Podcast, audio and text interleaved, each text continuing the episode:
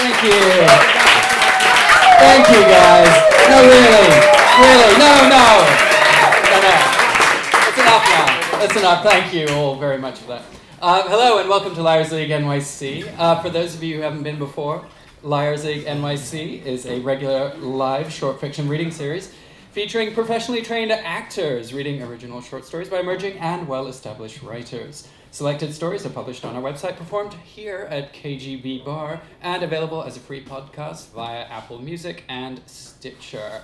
Uh, each of our events is themed. Tonight's uh, theme is accident and emergency. Uh, we've got four stories for you. We'll have two stories, an intermission, uh, and then two more stories. Uh, during the intermission, we will have our shambolic uh, literary quiz. Uh, we have prizes to give away. Um, we are very excited tonight for two reasons. One, we're featuring a story by Rachel Lyon, who's in the house. Round of applause for Rachel.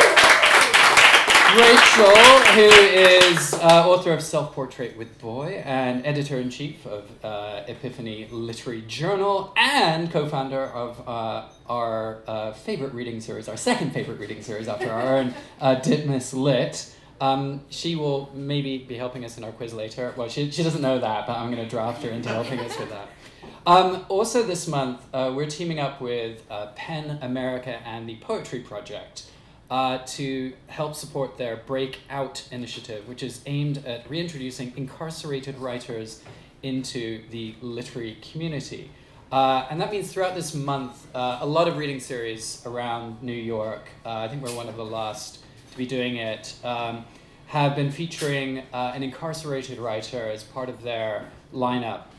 Um, and the idea is again to uh, it, as they say here, it's a first step towards reintegrating, exi- reintegrating exiled voices into our broader literary worlds. Uh, for writers in prison, access to participation in the literary community is severely limited by not only stigma and physical restriction, but financial barriers, lack of technology, and censorship. So we're going to be featuring um, uh, the writer Arthur Longworth uh, tonight. Um, and you can what you can do um, after tonight is you can actually go to a website just to give some feedback uh, to him as a writer. Um, he would really love your uh, feedback on his story, and if there's any way that you you know can literally get out your phone and kind of text something to him right now, uh, that would be great. Then uh, once you've heard the story, that would be fantastic. Um, the website address is bit.bit dot ly uh, forward slash liar breakout. Um, I will repeat that uh, later, and uh, I'll also have that all that those details up on our website and Facebook page as well, so you'll be able to do that after tonight. But I'm sure he would really appreciate it. That is tonight's event. Um, you can find out more about Liars League in general on our website at liarsleaguenyc.com, um, including our events, future events, and submissions deadlines, uh, because we do take submissions. Um, in the meantime, Dan and Seiji will be looking after you behind the bar tonight. Round of applause for Dan and Seiji. Give it up for them. Order drinks from them, and needless to say, tip them well. Uh, we have an email sign up sheet for those of you who are interested in uh, receiving our monthly newsletter, which is um, very exciting, packed with exciting information about uh, our events as well as other literary events in New York. Um, I'm going to pass this round. In the meantime, if you could uh, make sure all your phones are set to silent. Um, we heartily encourage tweeting and Facebooking and Tindering and anything that you want to do that involves us. That's great. I mean, you probably don't want to do Tindering involving us. I don't know. Maybe you do. I don't know. It could be, it could be interesting. Um, but uh, if you could just make sure your phones are on silent because we do record the event for our podcast, that would be great. Um, I'm going to pass this around right now. I'm going to circulate it anti-clockwise. Um, and if you're sitting comfortably, we will begin. So tonight's first story is uh, Christmas by Arthur Longworth, which will be read by Michael Petricelli.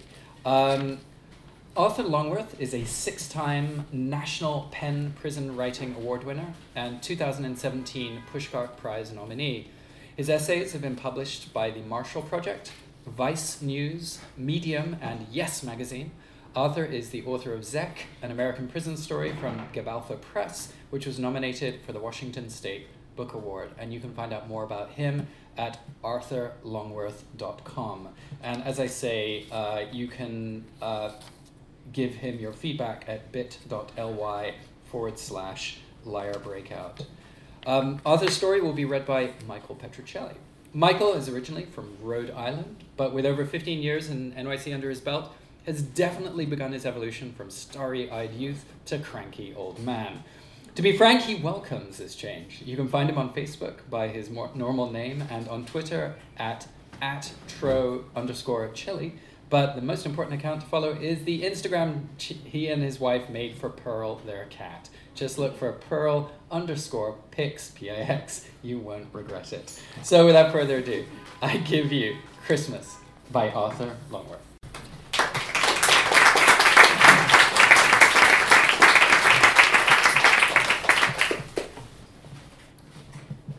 Christmas by Arthur Longworth.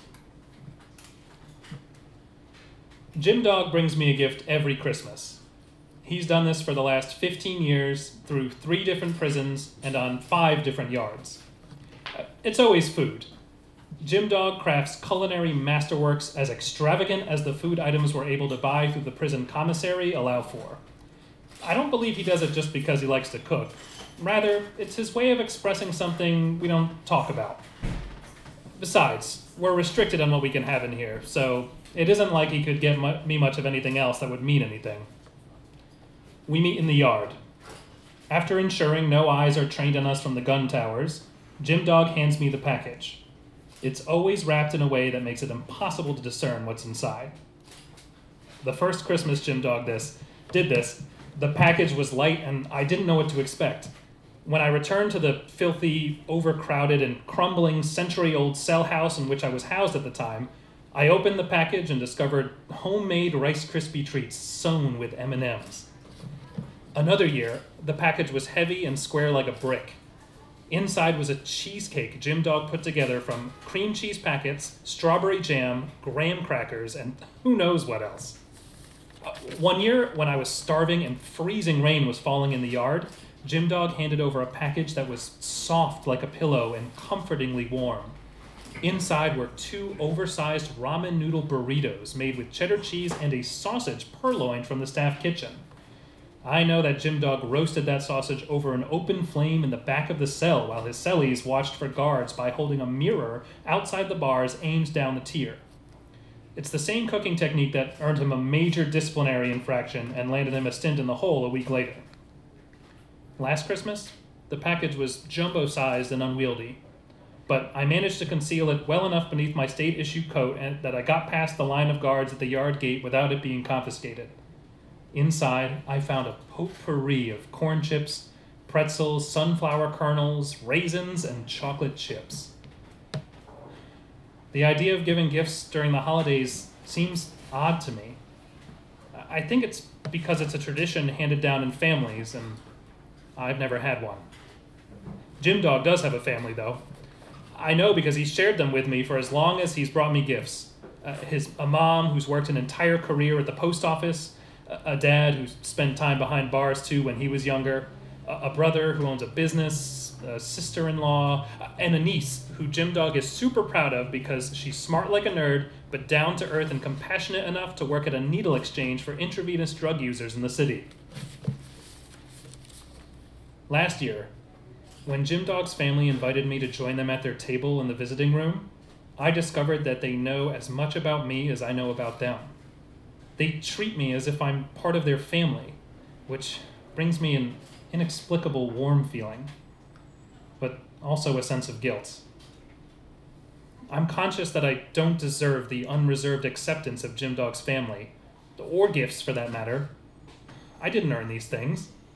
In fact, I only have them because Jim Dog broke once. I feel like I shouldn't tell you this. Because Jim Dog and I don't even talk about it ourselves. But you don't know him, so I'll tell you.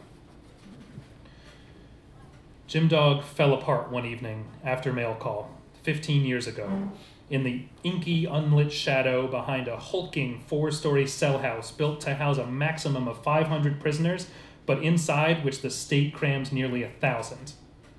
The letter from the attorney said that the state denied Jim Dog's appeal and upheld his 52 year sentence. He couldn't hold on to his mask of composure. Everything inside him he uses to stand up or move forward collapsed and turned in on itself, his will to live inverted. Nothing was left. It's the kind of shit that I don't think happens to people outside of prison because it's, it's peculiar to an institution inside which no path to redeem oneself exists. It isn't like we can work to prove ourselves in here and possibly earn another chance. There's no structure or program for it because it's just not the way the criminal justice system or prison works in this country. At least, it isn't the way it works in the age of mass incarceration. The inability to find inside yourself the will to persist in a circumstance as hopeless as mass incarceration isn't a condition kind words can cure. Get up. I pulled Jim Dog to his feet. Move. I pushed him forward. Walk. I had to pull and nearly drag him. Jim Dog didn't want to move, but he didn't say anything. And I know why. At the time, I had already been in prison 20 years. Jim Dog was young when he was sent to prison, but I was even younger when I got here. And my sentence is life without parole. How do you tell a prisoner like me that you can't?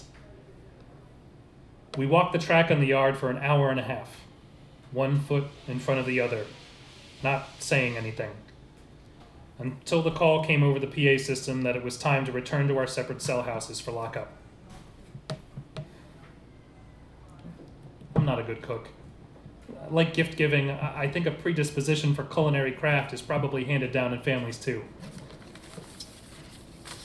Even so, I asked Red for his peanut butter brownie recipe and a crash course on how to put it together. I believe I can do it. And I feel compelled to. Because at this point in my sentence, so many years after Jim Dog and I walked those laps together that night on the yard in Walla Walla, I know the only thing that's kept me from breaking and my will to live from inverting has been Jim Dog's gifts during the holidays and the kindness and compassion of his family.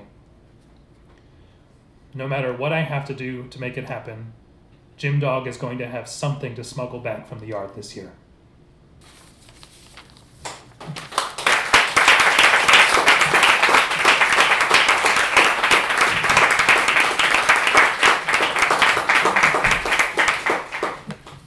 You, Michael. And once again, that website address is bit.ly forward slash liar breakout.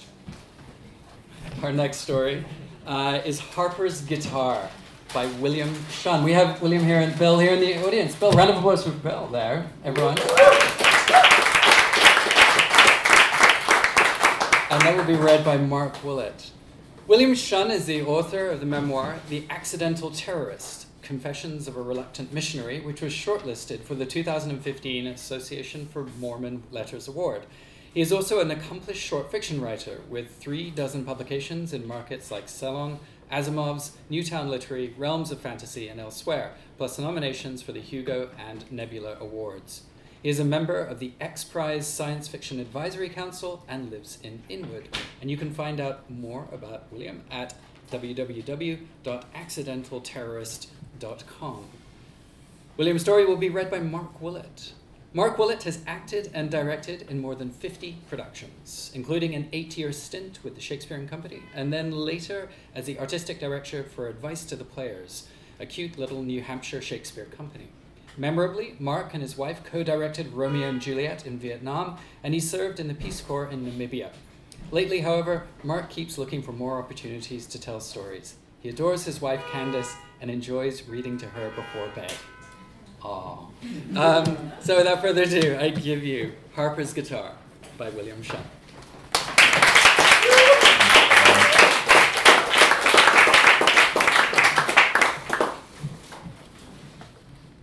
Harper's Guitar by William Shunn. Harper was 14 years old the first time he rode his thumb. That one was a pretty short trip. The second time, he was a year older, he wasn't coming back, and it was all Joe Frank's doing. Harper couldn't remember a time when his half brother wasn't tormenting him. Joe Frank was a little more than four years older. Harper's earliest memory was of that leering, gap toothed face bending over him in bed and then biting his nose. The twisted ears and noogies of Harper's preschool years gave way to Indian burns and endless involuntary rounds of bloody knuckles during grade school. Harper learned fairly early that trying to appeal to their mother for protection or redress would only make the next session worse. They lived in a little house behind a stand of sycamores on a farm a couple hours north of St. Louis on the Illinois side of the Mississippi. Mr. Henry gave Harper's mother a break on the rent on the condition that she, or later the boys, helped out with some of the chores. The boys' tasks were simple for the most part, but assumed gargantuan dimensions on the days Joe Frank took it in his head to stand in Harper's way. A bucket of fresh eggs might get tipped out of his hands on the way to the farmhouse. A horse might escape its stall shortly after Harper had delivered its meal of alfalfa to the stable. Worst of all, he had to take great caution climbing up on the split rail fence to slop the hogs in their sty, lest a stealthy hand shove him square in the back, sending him ass over tea kettle into the trough. No matter how many times mishaps like this occurred, no matter how many times both boys suffered scoldings from Mr. Henry or hidings from their mother, no matter how many times Harper had to see a doctor, the older brother always walked away smiling. As Joe Frank zigzagged his way through high school, drinking and driving and smoking and fighting and fucking with abandon, the beatings grew worse, but at least less frequent. He was just too busy raising hell to pay Harper the customary attention. Sure, there was still the time that Joe Frank, in a blind drunk rage, pushed Harper down the front steps and kicked him so hard he pissed blood for days. But Harper was almost content to endure the abuse as long as it meant a few days or even a week of peace.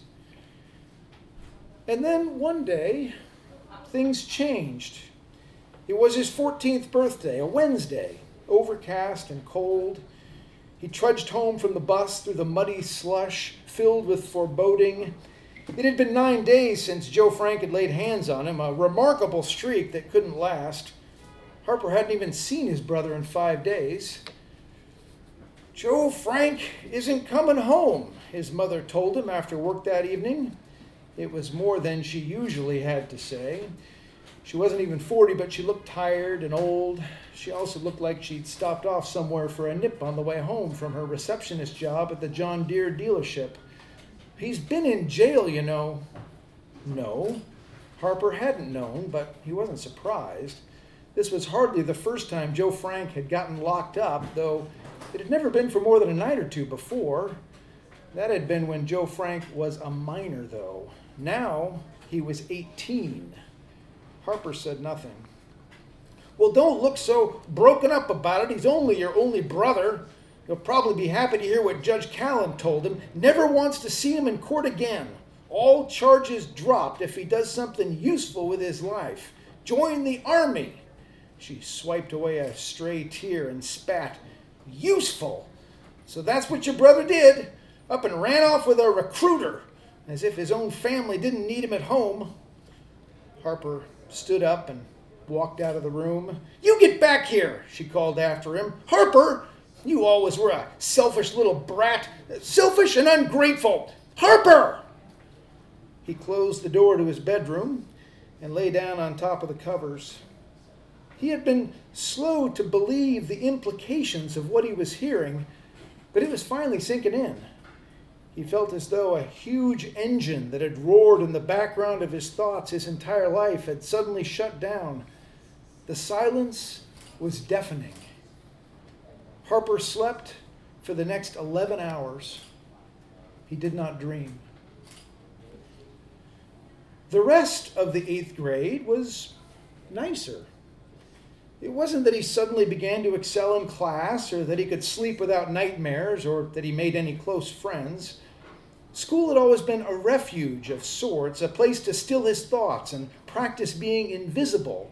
But now it became something he enjoyed for its own sake. He began to pay attention, to, to believe that in some ways the world could be made to make some kind of sense. And that was before he picked up the guitar. It was near the end of that first peaceful spring. Joe Frank had been gone for almost four months. Classes were winding down, and Harper found himself standing in front of the bulletin board near the school office. Students, teachers, and staff posted here about tryouts, committee and club meetings, and items for sale or trade. The word dreadnought on the mint green 3x5 card was what caught his eye. He wasn't sure what it meant, but it evoked visions of a huge, overwhelming, and implacable force. The clarifying guitar ran second in importance to the fact that such a monster could be his for a measly $25 or best offer. Harper ripped the card from the bulletin board, stuffed it in his back pocket, and headed straight home. His mother kept Joe Frank's bedroom locked, but Harper made simple work of the door by threading a length of baling wire behind the latch bolt.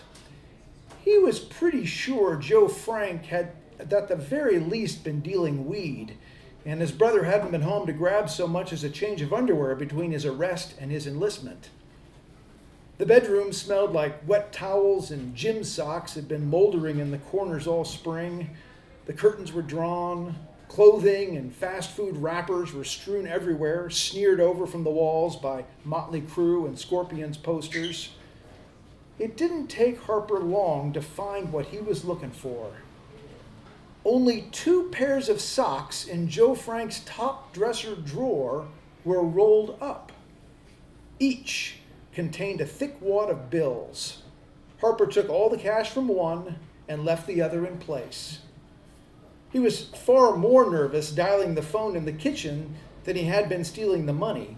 But the male voice that answered could not have been friendlier when Harper stammered out that he was calling about the guitar. Oh, I had another call about it earlier, the man said, but they ain't showed up yet. You get here first, it's yours. Harper copied down the address, heart sinking. His guitar was more than eight miles south, back through town and out the other side. He went out to the porch and sat thinking. The sky was swimming pool blue, and the breeze smelled like wildflowers. He didn't question his need to acquire the dreadnought. He simply cataloged his available options and dismissed them one by one. He could wait for his mother to get home and ask her for a ride, but, but that would raise questions he didn't want to answer. And anyway, she wouldn't be back for at least two hours. He could ask Mr. Henry for a ride, but that would surely get back to his mother.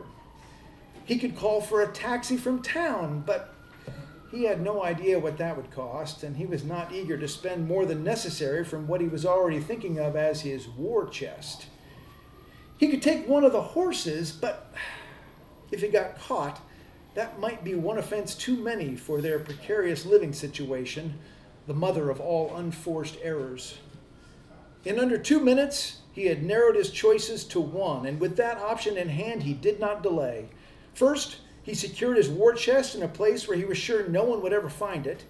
He kept back a $100 in tens and twenties, then walked down to the highway and stuck out his thumb. Nine cars, six pickup trucks, and two semis roared past before a battered station wagon stopped. Harper shared the back seat with a wriggling baby strapped into a car seat, while an overly friendly chocolate Labrador in the way back kept sniffing and licking the back of his head. The middle aged couple up front seemed to buy his terse story about chores that needed doing in his sick grandmother's house. In fact, they had intended to turn left in town and head east, but they seemed so moved by his devotion that they offered to take him all the way. As they continued south, Harper kept his eyes peeled for the landmarks the man on the phone had given him when he spotted the spindly metal windmill towering over a melon field, he said, Watch for the blue mailbox on the left. It has a dog on it. There! The bright blue mailbox sat atop a weathered barrel. It was surmounted by the silhouette of a pointing gun dog worked in iron. The car turned into the dusty dooryard of a tidy blue farmhouse surrounded by fields of new corn. The nearby barn was also blue. A German wire, wire-haired pointer came trotting around from behind the house as Harper exited the car. The lab started barking, so Harper hurried to shut the door before a big to-do could start. He waved at the couple and rubbed the pointer behind the ears, waiting for the car to leave before heading to the farmhouse. He felt a strange hitch in his chest at their kindness. A steel haired man in a checked shirt was already opening the door as Harper approached it. Can I help you? The pointer slipped past Harper and into the house. Um, I called earlier, Harper said, um, about the guitar. That was you, the man said, frowning and looking him up and down. You sounded older, and, and your ride just left. He shrugged. They, they were nice to bring me this far. And you got the money? Harper nodded. The man stroked his neat mustache. Okay, you may as well see the guitar. And Cerberus seems all right with you. Come on in, have a seat. I'll be just a minute. The front room was bright, filled with furnishings and blonde wood and family photographs and silver frames. Harper salivated at the savory smell of roasting meat. As he perched on an overstuffed couch, a matronly woman with a neat bun and an apron appeared from the kitchen to offer him tea. Harper had never had tea, so he shook his head, embarrassed. The dog padded in and out of the room, checking on him. When the man returned, he was cradling the most beautiful object that Harper had ever seen. The guitar was big and imposing, a, little like the man himself, lacquered a rich, brilliant blue that deepened at the edges to the shade of twilight. Well, this here belongs to our youngest. He's headed up to Urbana Champaign now with a better guitar than this one. You want to try it? Harper stood up. The guitar was much lighter than he expected, with a colorful embroidered strap that went around his shoulder. He felt like a different person cradling it in his arms. His fingers hovered over the strings as if they were live wires that might shock him. You play? the man asked. I'm going to learn, Harper realized as he said it that he felt no shame at the assertion. Then you'll need Kenny's books too if you got another five on you. The man gave a cryptic half smile. Knowledge always comes at a price, you know. The way Harper felt holding the delicate guitar, he would have spent everything in his pocket and more to master its intricacies. He handed over the $30 with no hesitation then, as the man helped him pack the instrument and everything else into its black case, had to fend off the wife's repeated insistence that he stay for dinner. Harper won that battle, but was unable to talk the man out of driving him back home once it came out that he was planning to hitch. The guitar rode with Cerberus in the bed of the shiny blue pickup. Harper wanted to be back there too, feeling the wind in his hair and watching the thick tree line to the west for glimpses of blue herons over the distant river. He made it home well before his mother did and set right to work in his room deciphering the strange notation in the instructional books. By the end of the evening, the guitar was almost in tune, and he was picking his way through scales and a few awkward chords. By the end of the week, he was stumbling his way through a reasonable facsimile of A Horse with No Name. By the end of the summer, he could play and sing about 20 different tunes, and he was messing around with a couple of songs of his own. His mother never once asked about the guitar, where he'd gotten it, how he had paid for it she seemed to withdraw even more into herself with Joe Frank gone, more often bringing home McDonald's or Wendy's at night than attempting to cook any actual meals. Sometimes she just dumped the food on the kitchen table and went out again, whether to Mr. Henry's or somewhere else Harper didn't know and didn't care. He was living in a world entirely his own. Until the guitar, Harper hadn't known he could be good at anything. He might have been good at baseball or car engines or chess if they had come to him at the right time, but no, for some reason, the guitar had chosen him. Well, that's how it felt anyway. Fingers that had never felt comfortable or even competent wielding a pencil demonstrated an inexplicable affinity for the contortions demanded by playing.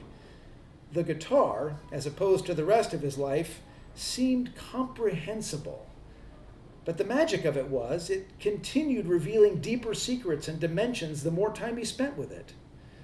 The ninth grade passed like a dream he didn't want to wake up from. His grades improved, he met a couple of friends. He started taking weekly lunch hour guitar lessons from Mr. Orman, the music teacher, who was startled by how much Harper had managed to learn on his own. In May, as the academic year was drawing to a close, He even auditioned for a school talent assembly, playing a song he had written himself, and he made the cut. The day before the assembly, a Thursday, Harper was lost in thought as he finished his chores. He walked into the house, singing his lyrics under his breath and mentally rehearsing his fingerings. He felt so relaxed that he didn't register the front door standing open. He heard the banging and crashing just before he reached the kitchen. He looked down the little hall to the left and froze. His bedroom door was open, spilling light onto the threadbare carpet. Harper's whole body shook. He took two steps back and tripped over a corner of the couch. As Harper pulled himself up, Joe Frank stuck his head out the bedroom door. There you are, shithead! His voice could have sliced cardboard. Harper ran for the door, but he'd hurt his ankle and he sprawled in the entryway. Boots pounded behind him as he scrabbled to his feet. A hand grabbed the back of his collar. Harper spun, trying to break the grip. His brother shoved him to the floor again, where Harper landed on his back. Where is it? Joe Frank loomed over him, somehow more terrifying than ever in a buzz cut and camo fatigues. In his left hand, like he was choking a goose, was the neck of Harper's dreadnought. On his face was pure murder. Where's what? You know what? Where is my money? I, I don't know what. Joe Frank raised the guitar high above his head, two hands gripping the neck. With a silent scream, Harper wrapped his arms around his head and started to roll. The guitar caught him on the shoulder and back, splintering around him. Blue pain flared sforzando and dissonance to the keening strings. I know you took it, you piece of shit, you little fuck! The remains of the dreadnought came down on Harper again and again as he belly crawled out the open front door and onto the porch. When there was nothing left to hit with, Joe Frank started kicking with his shiny black boots, shots to the head and the gut. Blackness came too slowly, and black was all Harper knew until he, he opened his eyes in a spindly emergency room bed. Eventually, he learned that Mr. Henry had finally seen something he couldn't write off as brothers being brothers and had held Joe Frank at shotgun point until the sheriff's deputies and the ambulance arrived. But that was too little, too late for Harper. As soon as he was home from the hospital and could walk without immediately falling down and vomiting, and while Joe Frank was still cooling his heels, Desert Storm veteran or not, Harper retrieved not just his war chest, but the rest of what his brother had stashed in his room, staggered down to the highway, and stuck out his thumb for that second time. He'd always been told that hitching was dangerous, but based on his own experience, he had a hard time believing that. Anyway, it couldn't be more dangerous than staying put. And somewhere out there in the bigger world, his next guitar was waiting for him to find it.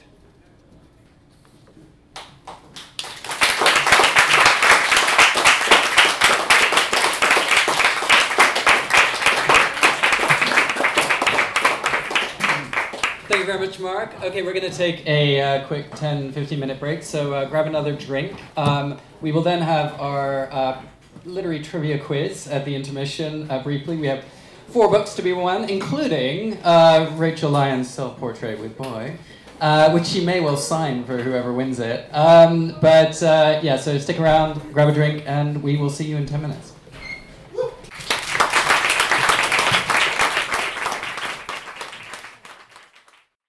Um, so, uh, we have this uh, literary trivia quiz, and we're going to ask some questions, or I'm going to ask some questions, and I'm going to get Rachel to come up here. Actually, Rachel, yeah, you want I want you to come up because you're going to be the adjudicator, um, and I would get you to read out the questions, but they're so badly written and formatted that like I can I, edit yeah. on the fly. So yeah, you can do it. So all you need to do is, so when, I'm going to read a question out when you know the answer, put your hand up.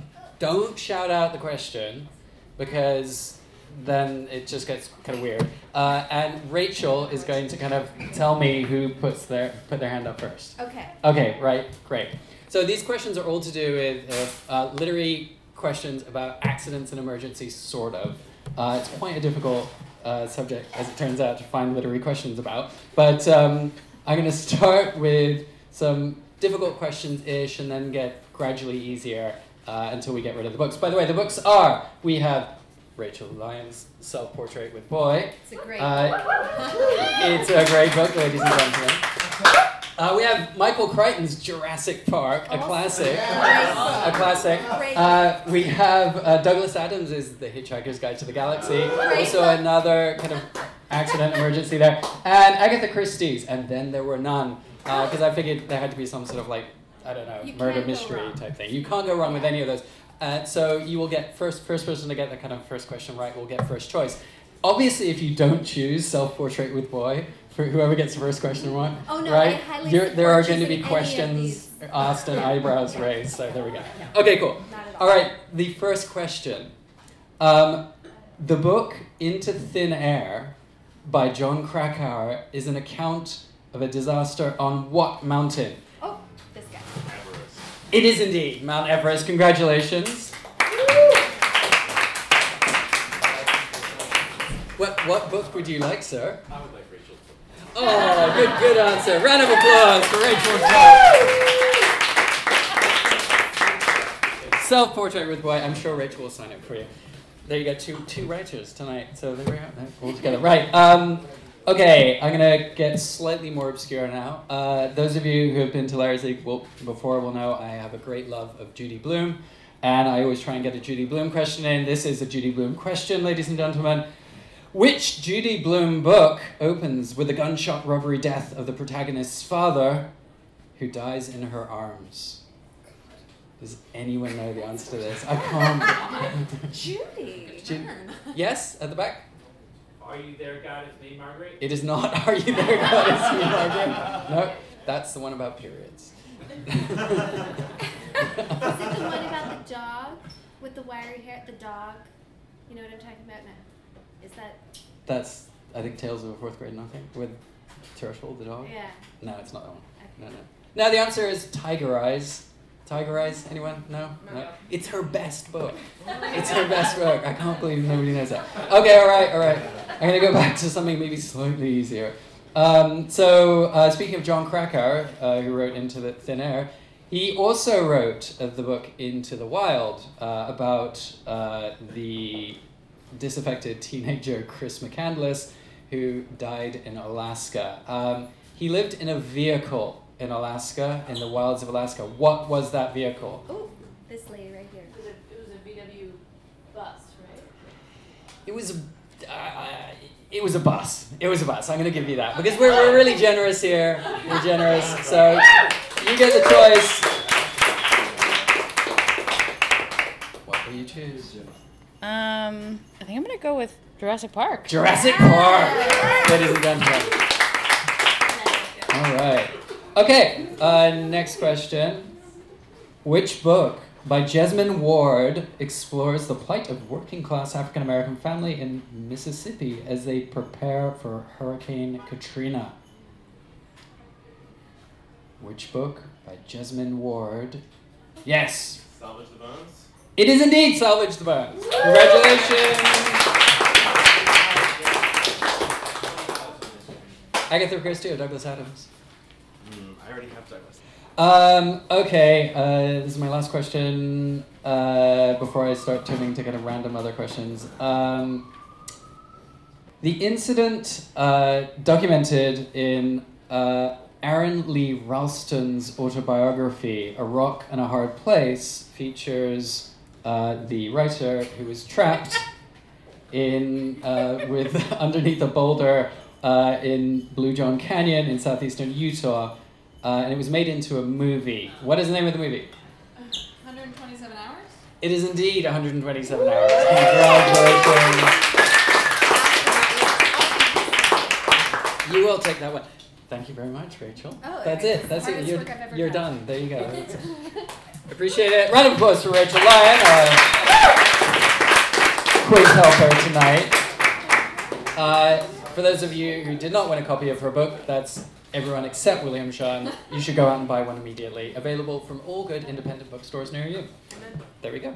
Um, so, our first story of the second half of the show is Gas Leak by Catherine Shaw, which will be read by Rachel Brune. Catherine Shaw has worked as a professional writer and research editor in conservation, cancer research, and global health, but her heart lies in fiction. She lives in Seattle and calls New Zealand her second home. You can find out more about her at catherinedshaw.com. And Catherine's story will be read by Rachel Bruin. Rachel Bruin grew up in the beautiful Pacific Northwest, but is thrilled to call the East Coast her current home. She's a recent graduate of NYU's graduate acting program, where some of her favorite roles have included Nora in A Doll's House, Part 2, Bunny Flingus in The House of Blue Leaves, and Masha in Three of the Three Sisters. Uh, with Tennessee Shakespeare Company, she also worked as a teaching artist with the National Endowment for the Arts funded, uh, funded Romeo and Juliet project. She is tickled to bits to be reading her beloved friend Katie's story. Aw. Uh, so without further ado, I give you Gas Leak by Catherine.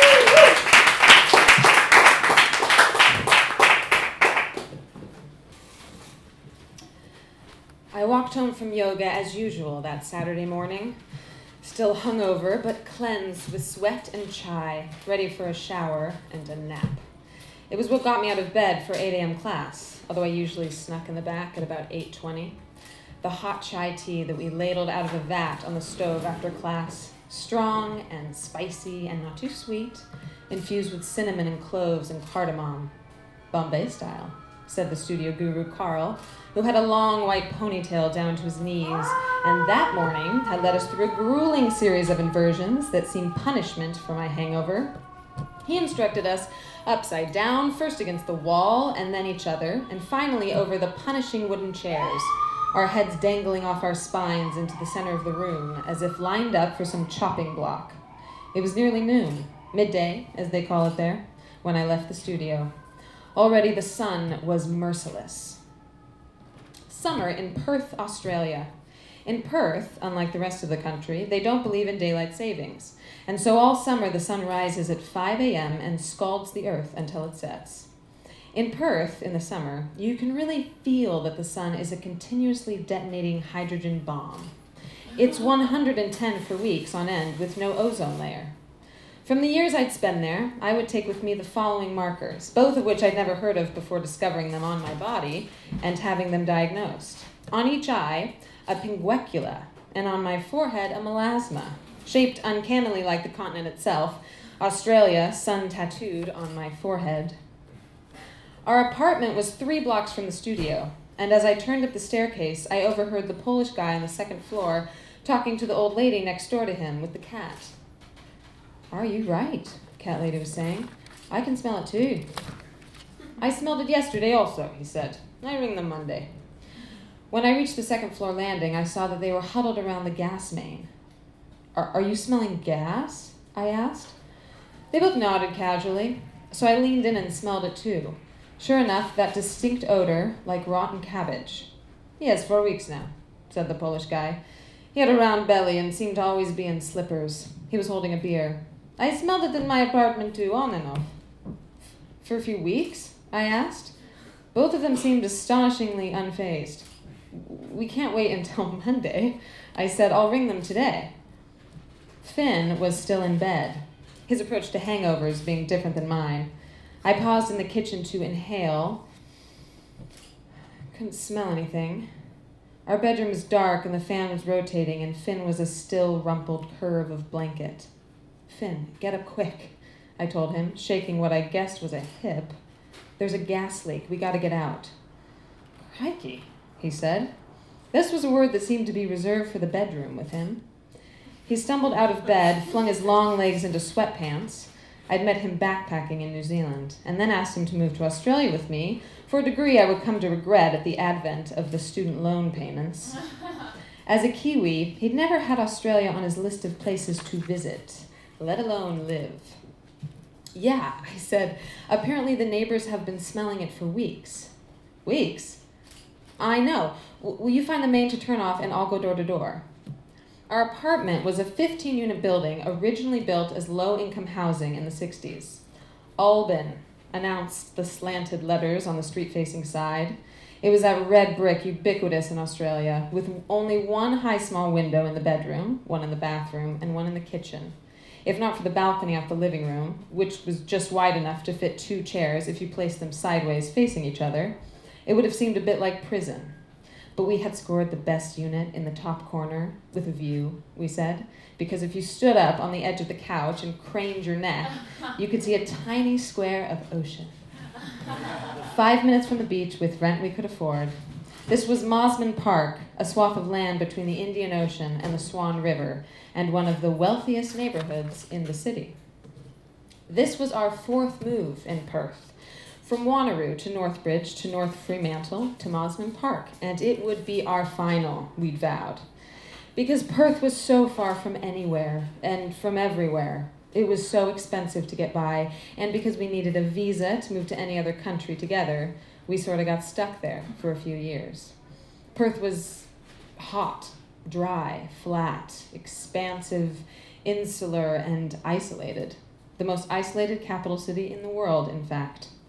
It was in the midst of a mining boom, people flocking to the city to dig up the iron ore and copper and nickel from the hills to the north, and buy souped up Holdens and build custom houses with their spoils. It made me feel flattened out and desiccated and poor. Even the Indian Ocean lapping its shores felt off, warm as bath water. To a girl who grew up in the chill of the Pacific, this somehow felt bereft.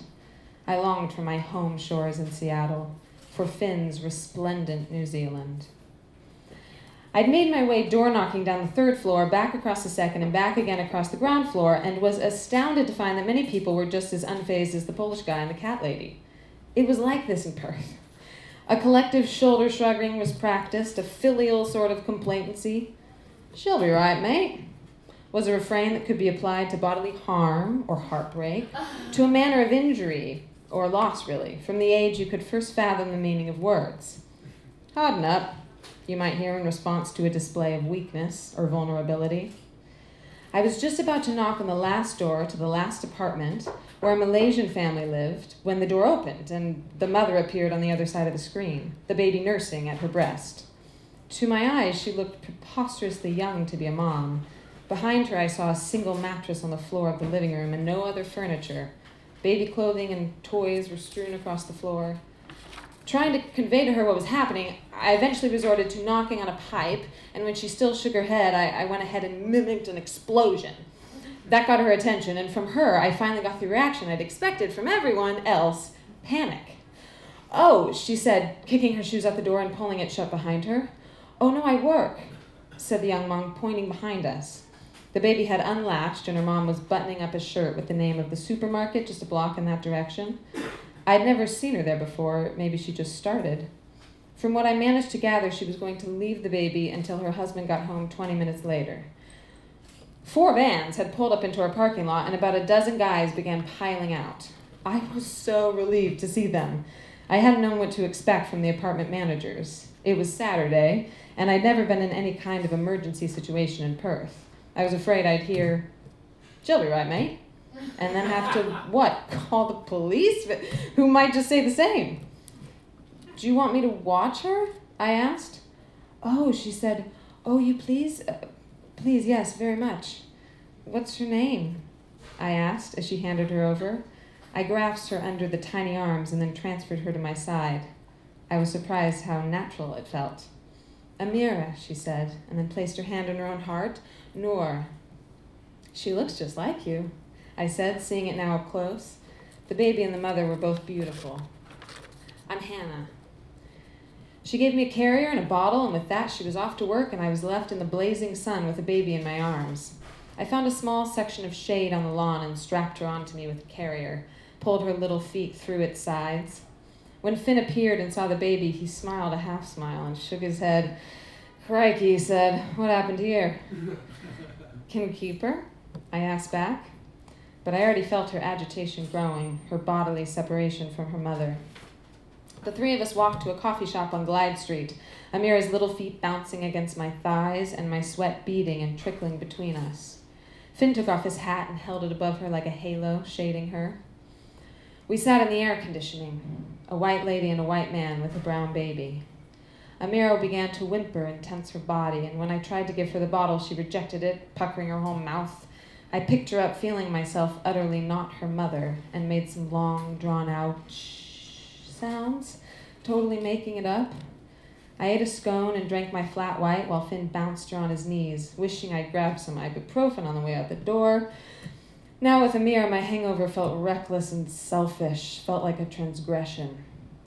We should head back soon, I told Finn, in case the dad gets home. The dad? he asked. You didn't get his name? It was a, pretty rushed handoff. I guess it doesn't matter anyway. Dads are sort of sidelined to the show when it comes down to it. Comes down to what? T- to being parents. What are you talking about? Well, uh, breast milk, I guess? no, no. During the breast milk phase, the dad takes care of the mom, and then as soon as that's over, she's an empty milk carton. And the dad all of a sudden becomes the worshipped one. He nodded silently. This is Kiwi for satisfied. And we sat there, two people who knew nothing about parenting. I lifted Amira from his arms to mine and thought what a strange and wondrous thing it would be to lactate, to feed her with the milk of my own body. Leave it to you to end up with a baby of a couple strangers, said Finn, and I, as I scooped Amira into the carrier again. They're not strangers, they're neighbors. And I'll take that as a compliment. On our way back to the apartment, the sun had descended enough that we were able to cling to the stretch of shade on the west side of the streets. Amira quieted. Walking seemed to soothe her. I stopped at a rose bush, leaned in, and inhaled the intoxicating sweetness, and then brushed Amira's fingers against the petals, watched her face grow calm and watchful. Soon after that, she was sleeping peacefully against my chest. On the lawn of our building, the tenants sat like would be ghosts. The cat lady stroked her tabby, and the Polish guy was swigging from a roadie. In the parking lot, one of the contractors with a gas mask dangling around his neck walked up to us. You guys the tenants who called it in? he asked. He held out his hand. Mitchell. Lucky you caught this when you did, said Mitchell. He paused, shook his head. To be honest, lucky it wasn't too late already. Pipes haven't been checked since the building went up. He held out a pipe, solid red with rust, with huge holes eaten through, held together in one place by a thin strip of metal. More of it was gone than left. I had a distinct vision of turning on the stove and being blown back, blown away, swift as a spark. I clutched Amira closer. You'll be able to move back in around 8 tonight, and we should have the gas going again by the end of day tomorrow. Cute baby, he said, and I could tell he was wondering. Isn't she? I answered. We sat under the shade of a frangipani tree, waiting for the dad to come home, a temporary family of three. From under the white blossoms, we watched the excavation of the pipes, corroded pipes pulled out of the earth and the walls like the bowels of some prey. As the contractors stalked out the old pipe and marched it down to the dumpster, Amir suckled from her bottle, drank it almost all down, spat up, wailed for a while, and then, as we walked her around the block one last time, fell back asleep. She looked so peaceful in my arms, beatific. I couldn't believe we'd all been living there all this time. What if choosing to live in this cheap apartment by the beach had turned out to be our last decision? What if we hadn't chose to live here and nobody had reported the gas until Monday? To which Finn answered, Why would you even think about that? A great question. He was a judicious thinker, unlike me. For me, it was, how could you not think it? For me, my thoughts, it was no censor, no holds barred. Amira, awake again, wriggling in my arms, had begun her life here. There we sat, under the frangipani tree, not blown into the sky. When the dad came home, I handed over Amira and Finn and met our friends at the pub for a drink. A hair of the dog, we survived the gas drink. Without Amira, I felt light and free and a little restless. My beer was cold and smooth, and the pub was dim and cool. After that, I turned 30, and we eloped on the beach, and Finn turned 32, and we quit our jobs, and on Christmas Eve, we left Perth. On the way to our red eye, we went to a party where we ate a dinner of Christmas cookies and drank champagne and said farewell to our friends. Everything seemed surreal and augmented, the way it does when you know you're leaving for good.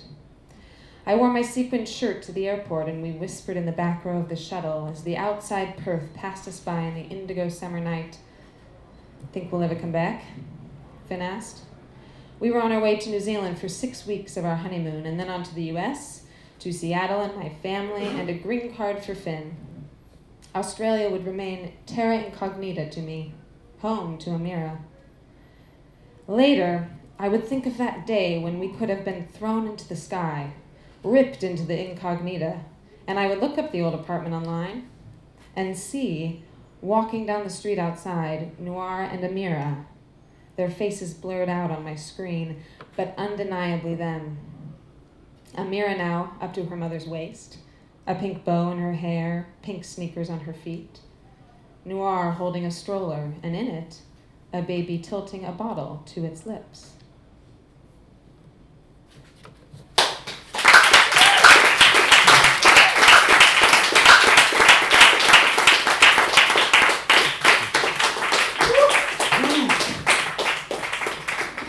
Okay, our final story of the evening is Chicken by Rachel Lyon, which will be read by Michaela Morton.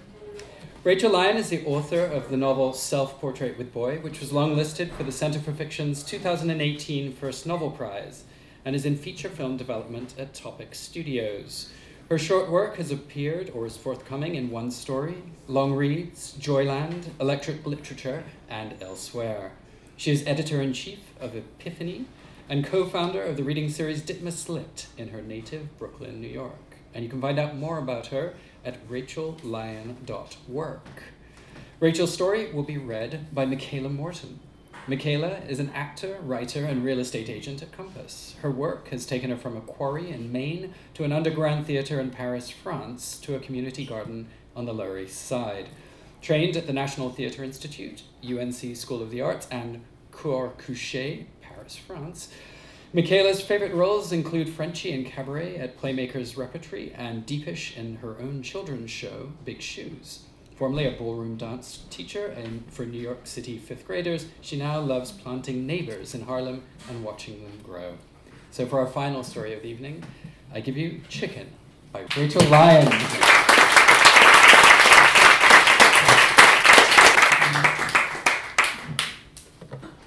Chicken by Rachel Lyon.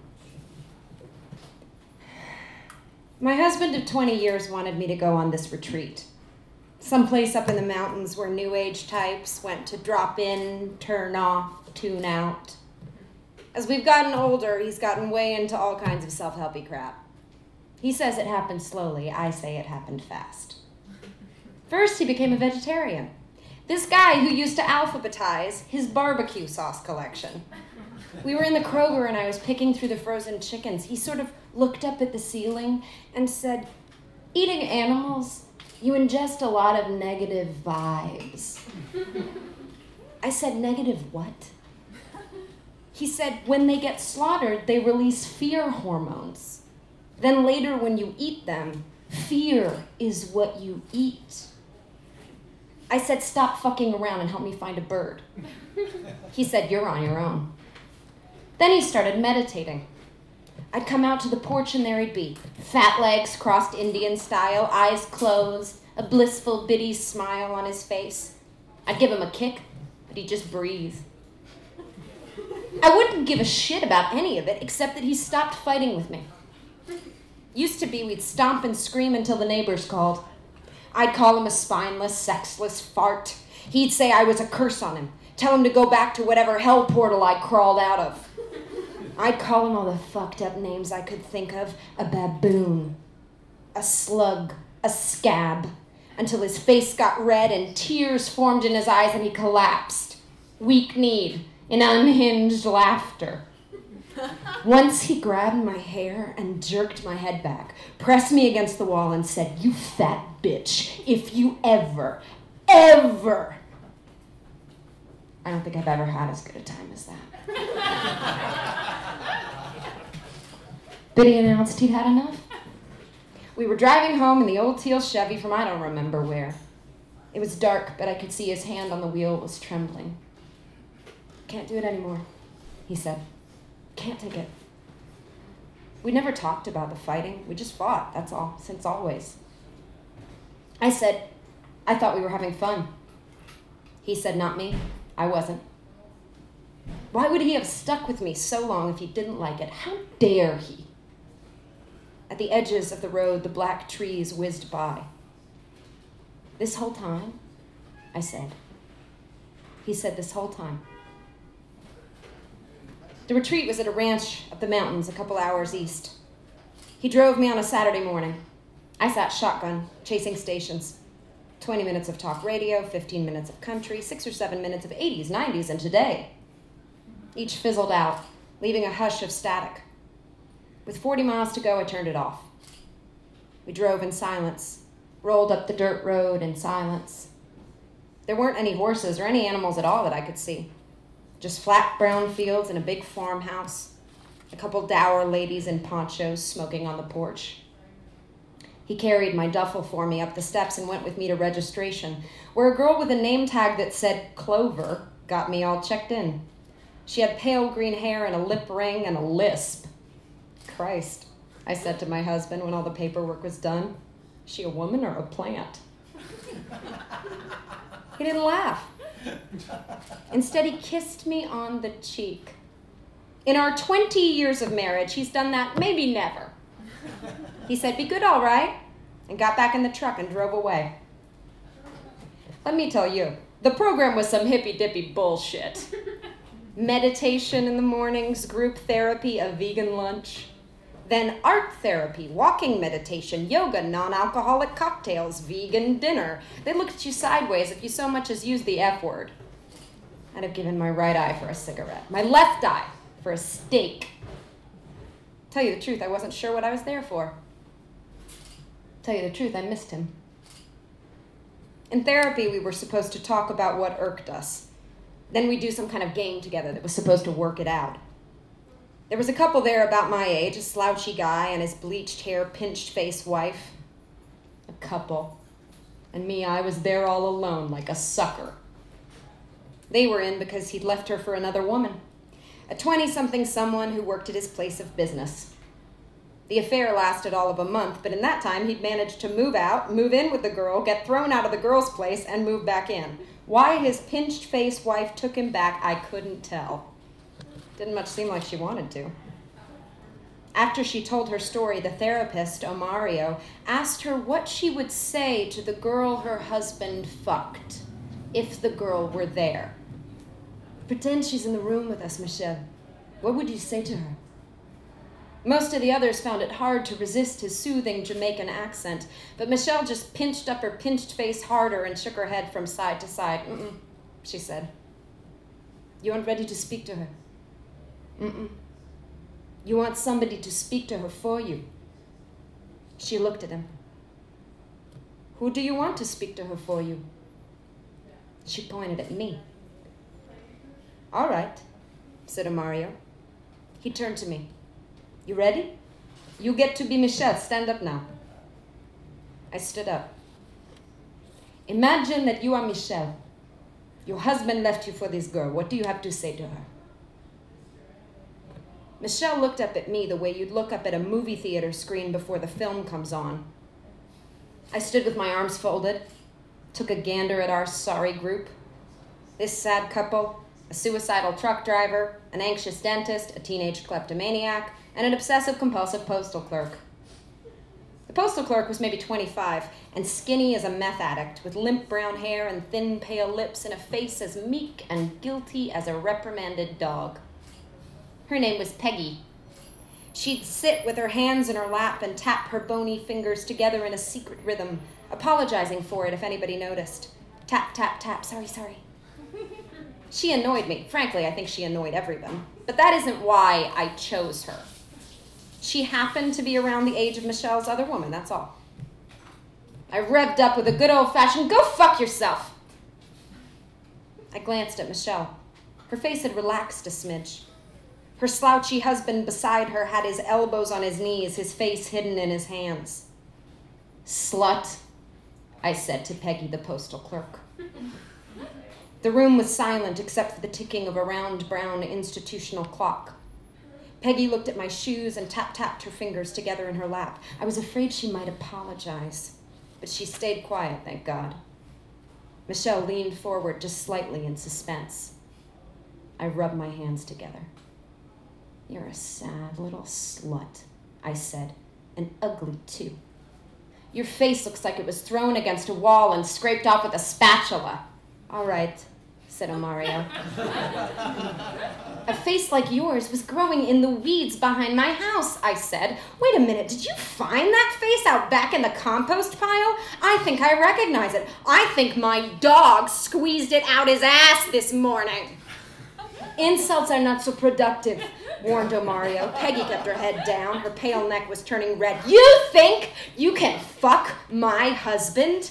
I went on. You think you know how the world works? I'll show you how the world works. You fuck my husband, I'll fuck you. I'll fuck you with a cactus. I'll fuck you with a jackhammer. I'll fuck you with a drilling rig until black oil spouts right out your. She lifted her face. It was wide eyed and crumpling. She tapped her fingers together like her life depended it. Omario stood up. Enough, he said, and put both his hands on both my shoulders. As he guided me out of the room, I tried to catch Michelle's eye, but I couldn't, not before he pushed me out and shut the door behind us. We stood together in the hallway. There was a framed watercolor of a beachy sunset on the wall. I wondered if it looked anything like where he grew up. I wondered what it was like for him to live out here in our cold, white, landlocked state. On the other side of the door, we could hear Peggy crying, breathy little hyperventilating sniffles, and the murmuring of other people soothing her. That was inappropriate, Omar said sternly. I flashed him a little smile. But it was fun, though, right? We're going to have to work on your anger issues. I'm not angry, I said. Do I seem angry? I was speaking for Michelle. The next day, Michelle found me behind the barn.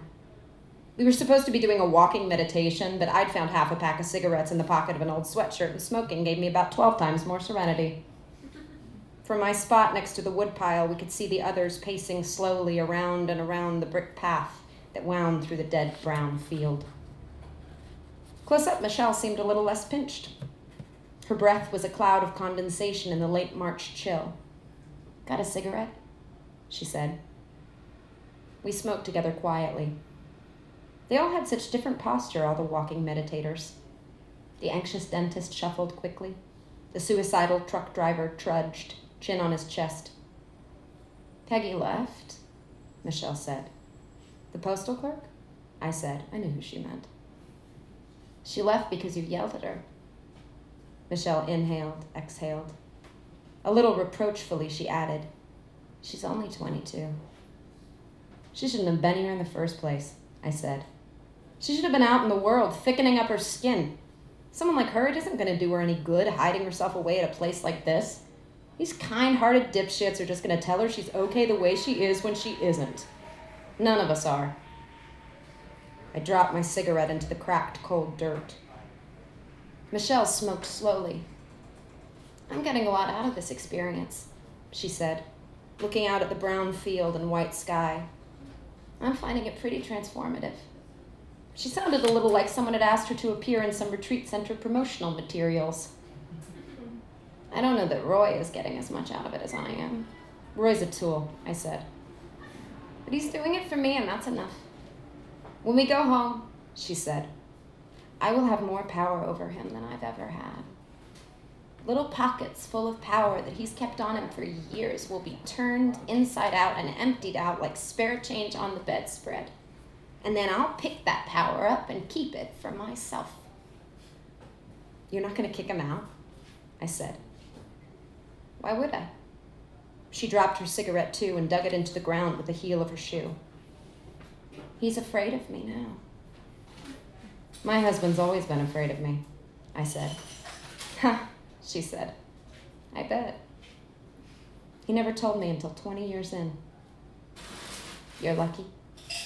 Not lucky, I said. Jealous. She snorted. Of me? Of him? I'm going to be afraid of him. Turned out Peggy wasn't a hundred percent gone. She came back a couple nights later to say what she needed to say to me. Lying in the single bed in my bare, cramped bedroom, I heard a car on the gravel outside my window and opened my eyes to see the wall go bright, illuminated by headlights, and then go dark again. I heard her shrill voice calling up for me, calling my name. I pulled back the cheap curtain and opened the window to see her down there in the driveway.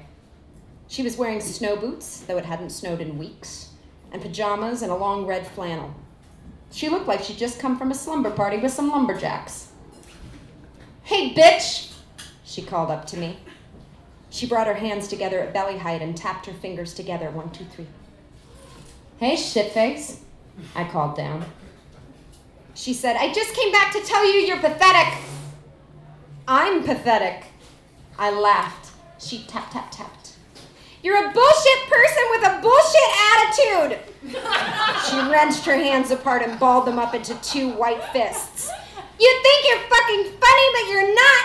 You think you're some kind of strong ass woman, but you're pathetic. You're disgusting. I can't believe anybody would marry you. Your husband must be either brain dead or a masochist. She looked up at me and waited for me to yell back. Her newfound strength was a miracle. It made me hungry. Go on, I said. You're fat, too!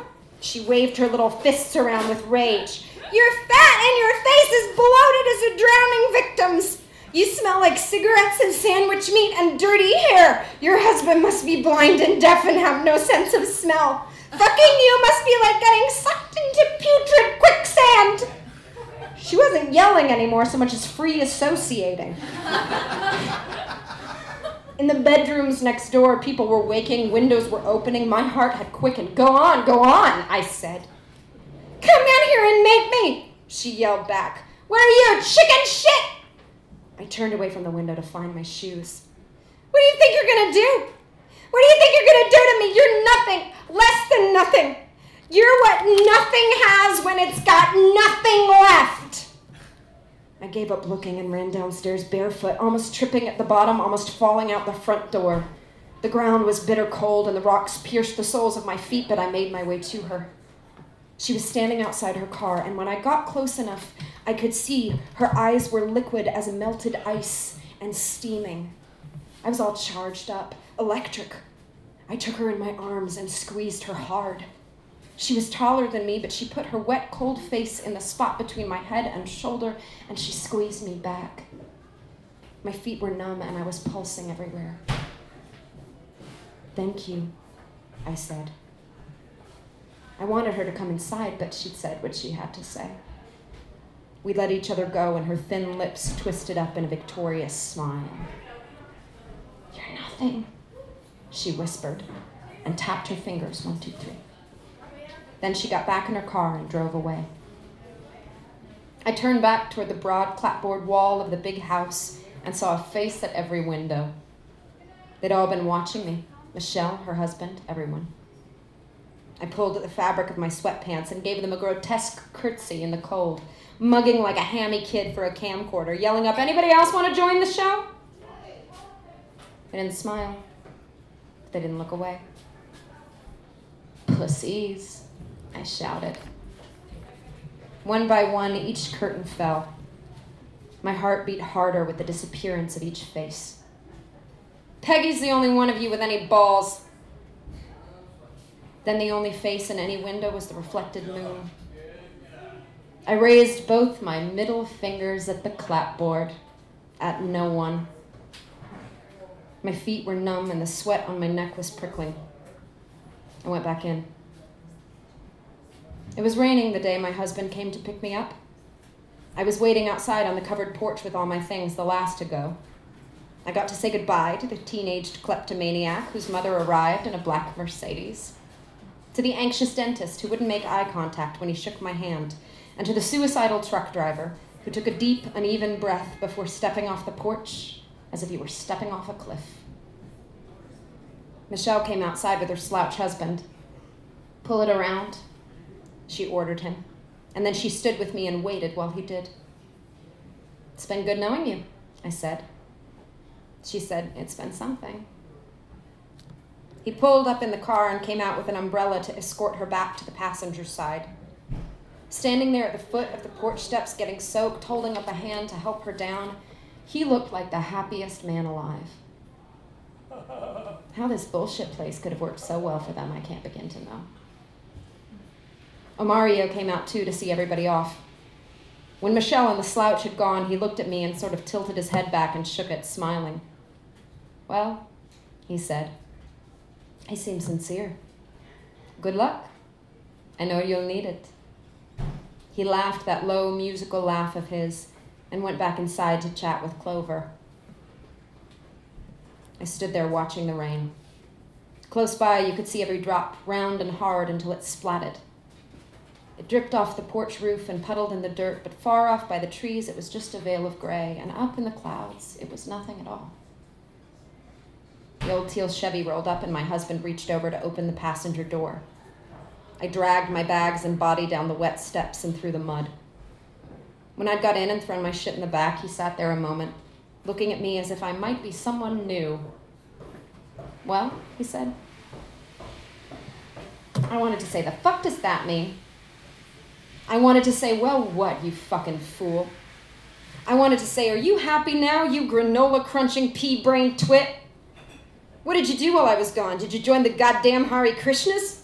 Go to yoga and learn how to suck your own cock? God knows I'm not about to suck it for you, you fat old turd. I wanted him to yell back at me, call me a harpy, a blight, a waste.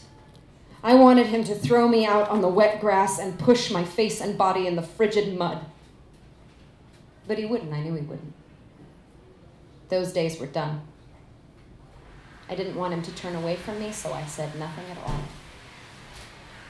He squeezed my shoulder and restarted the car, and we drove in silence over the gravel. Down to the gate and through to the road, past a couple of flooded strip malls and blinking yellow stoplights, and then we were on the highway that would take us home. The sky got dark, and he flicked on the headlights, and I watched the piercing rain ahead go from invisible to illuminated to invisible again. How could I tell him that what I wanted was for him to tell me I was nothing? How could I ask him to erase me? To let me float away, beyond the windshield wipers, into the dead black sky?